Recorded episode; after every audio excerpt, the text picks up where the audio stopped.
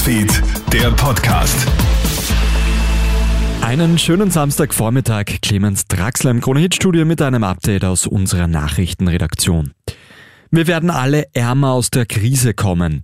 Diese düstere Prognose stellen jetzt deutsche Volkswirte gegenüber der DPA. Vor allem private Haushalte werden demnach davon betroffen sein.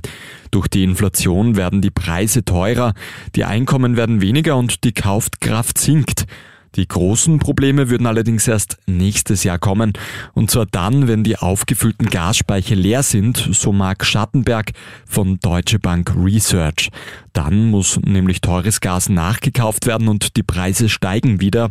Einen ausführlichen Artikel dazu findest du auch online bei uns auf kronehit.at. Russland möchte ukrainische Atomkraftwerke erobern, um Blackouts auszulösen.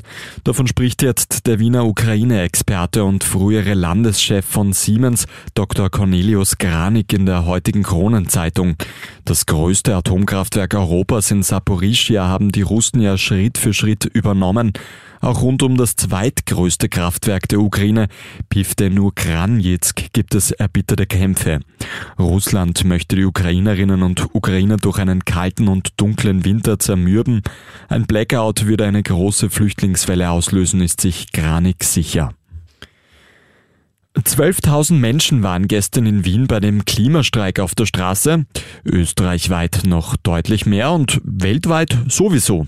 Die Demonstrantinnen und Demonstranten fordern, dass endlich gehandelt wird.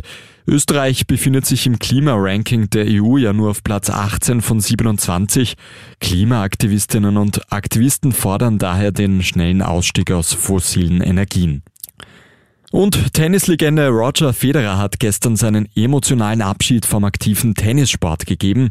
Der 41-jährige Schweizer verliert in einem spannenden Spiel beim Laver Cup in London gegen seinen Dauerrivalen und Freund Rafael Nadal. Der weltweit beliebte Federer blickt auf eine äußerst erfolgreiche Karriere zurück. In 23 Jahren Profi-Tennis holt der Schweizer 20 Grand Slam-Titel, 103 Einzeltitel und liegt 310 Wochen lang auf der Nummer 1 der Weltrangliste. Vielen Dank fürs Einschalten. Das war's mit einem kurzen Update. Ein weiteres hat dann mein Kollege Felix Jäger am Nachmittag. Einen schönen Tag noch. Krone Hits, Newsfeed, der Podcast.